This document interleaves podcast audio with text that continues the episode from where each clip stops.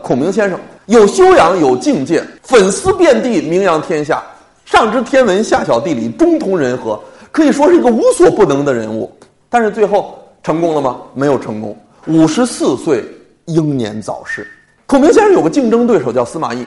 你看，司马懿绝对不是三国英雄里边能力最高、境界最棒、资源最多、机遇最好，他哪一条都不占。但司马懿占一条。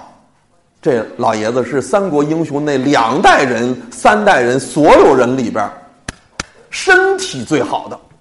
老头熬死了竞争对手诸葛亮，熬死了第一代领导人曹操、第二代领导人曹丕和第三代领导人曹睿。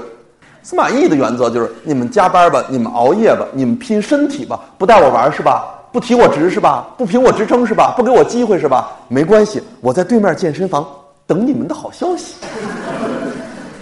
后来好消息就来了，所以健康是个战略资源，领导的健康是单位的战略资源，领袖的健康是民族的战略资源。所以我们要以公心处理好私事，用战略眼光看待健康问题。你要没有健康，你就没有未来了。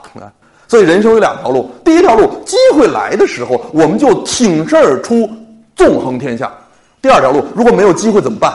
就办张健身卡，等着好消息。